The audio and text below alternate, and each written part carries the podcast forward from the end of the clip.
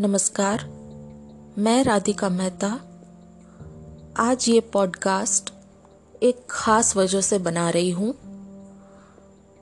क्योंकि आज कल कोरोना की महामारी चल रही है और कई सारे लोग कह रहे हैं कि हमें ईश्वर पर से विश्वास उठ चुका है। ईश्वर है ही नहीं और, क्योंकि लोग मर रहे हैं लोग बहुत ही परेशान है, कुछ, कोई कुछ कर रहा है, कोई कुछ कर रहा है। पता ही नहीं चल रहा है कि क्या हो रहा है।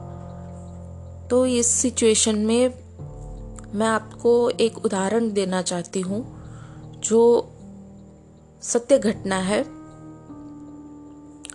जाने माने अमरीकी television show hour of power के करता हरता डॉक्टर रॉबर्ट जूलर एक मोटिवेशनल स्पीकर भी थे। उन्होंने कई किताबें भी लिखी। वो एक बार गर्मी के मौसम में अपने एक इवेंट के लिए टोक्यो गए थे। उन्होंने कुछ हज़ार लोगों से बात करना चाहा। मतलब जो जैपनीज थे, उनसे उन्होंने बात करना चाहा तो पता चला कि उन्हें ईश्वर में श्रद्धा ही नहीं है। सब को बात करने से पहले उन्होंने सबसे मिलने का मन बनाया। सबसे मिलने गए तो पता चला कि ज़्यादातर लोग यही मानने के लिए तैयार नहीं थे कि ईश्वर है। वो यह साबित करने में लगे थे कि हम कहाँ से आए। हम कहाँ से आए वो उन्हें साबित करना था। डॉक्टर जूलर ने उनसे पूछा कि आप नास्तिक क्यों हैं? कारण क्या है? उनमें से कुछ लोगों ने साफ़ जवाब दे दिया कि हम बहुत ही वैज्ञानिक दृष्टिकोण वाले व्यक्ति हैं और हम उस बात पर विश्वास नहीं करते जो साबित न हो सके।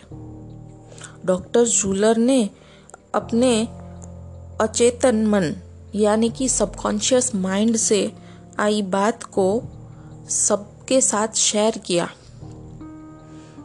उनका मानना था कि वो आवाज़ ईश्वर की आवाज़ ही थी। उन्होंने कहा, इस बात का मैं खंडन करता हूँ। सत्य के लिए साबित करने की ज़रूरत हो तो श्रद्धा की ज़रूरत ही क्या है? आवश्यकता ही नहीं कि हमारे अंदर श्रद्धा रहे। अगर हम सभी सत्य जानते ही है तो। उन्होंने विस्तृत से बताते हुए कहा अगर आप सारे जवाब जानते ही हो तो श्रद्धा की आवश्यकता ही नहीं। यदि आपके पास सही तारण है तो आगे जाने के लिए विश्वास की ज़रूरत ही नहीं। हम क्यों विश्वास रखें? हम तो सब कुछ जानते ही है। सब कुछ साबित तो हो चुका है। श्रद्धा मनुष्य के एक स्वाभाविक प्रतिक्रिया है। जब आपको कोई चयन करना हो और आपके पास कोई विकल्प ही ना हो तो आप उसे श्रद्धा कहते हैं। तो जब यह प्रश्न उत्पन्न होता है कि ईश्वर है या नहीं, और वो साबित क्यों नहीं करते, अगर खुद ईश्वर है तो खुद ही साबित करे कि मैं ईश्वर हूँ। डॉक्टर चूलर ने कहा इसका उत्तर बड़ा ही सरल है।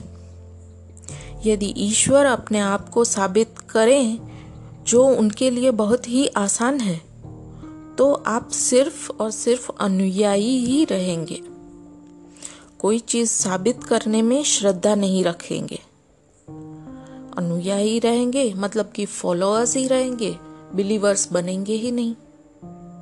तो इस उदाहरण के द्वारा हम ईश्वर में श्रद्धा रख सकते हैं।